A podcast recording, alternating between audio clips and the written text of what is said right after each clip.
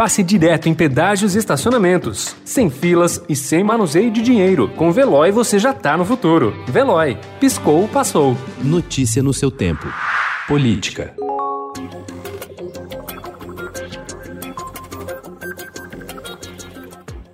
O Senado aprovou ontem, por 57 votos a favor e 10 contrários, a indicação de Cássio Nunes Marques para o Supremo Tribunal Federal. Durante a sabatina, na Comissão de Constituição e Justiça, que durou pouco mais de 10 horas, o primeiro-ministro do Supremo, indicado pelo presidente Jair Bolsonaro, disse que a Lava Jato precisa de correções e afirmou não ver dificuldades jurídicas ou políticas para implementar uma quarentena aos juízes que desejam se candidatar nas eleições. O projeto poderia atrapalhar eventuais planos eleitorais do ex-ministro da Justiça, Sérgio Moro.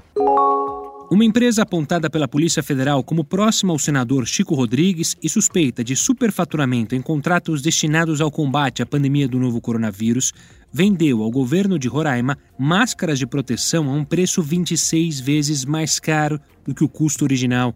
Na semana passada, Rodrigues foi flagrado com 33 mil reais na cueca Durante a operação da PF em Boa Vista, anteontem ele pediu uma licença de 121 dias do Senado.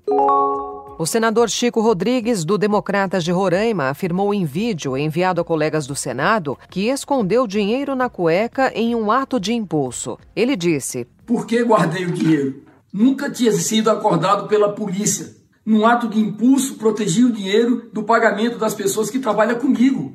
Se levassem esse dinheiro, ninguém iria receber nessa semana. Não era dinheiro de corrupção.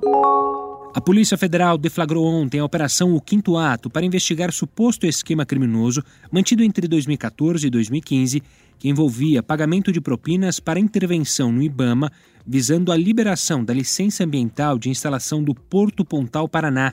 O senador Fernando Collor foi um dos alvos da ofensiva. De acordo com a PF, o nome da operação faz uma referência ao rastreamento feito pelos investigadores a partir do pagamento da quinta parcela de um jato executivo adquirido pelo parlamentar.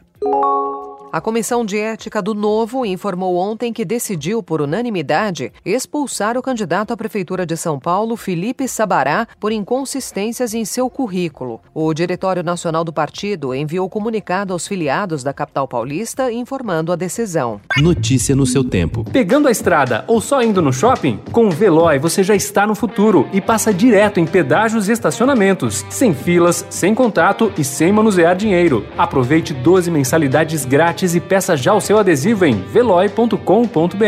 Veloy. Piscou, passou.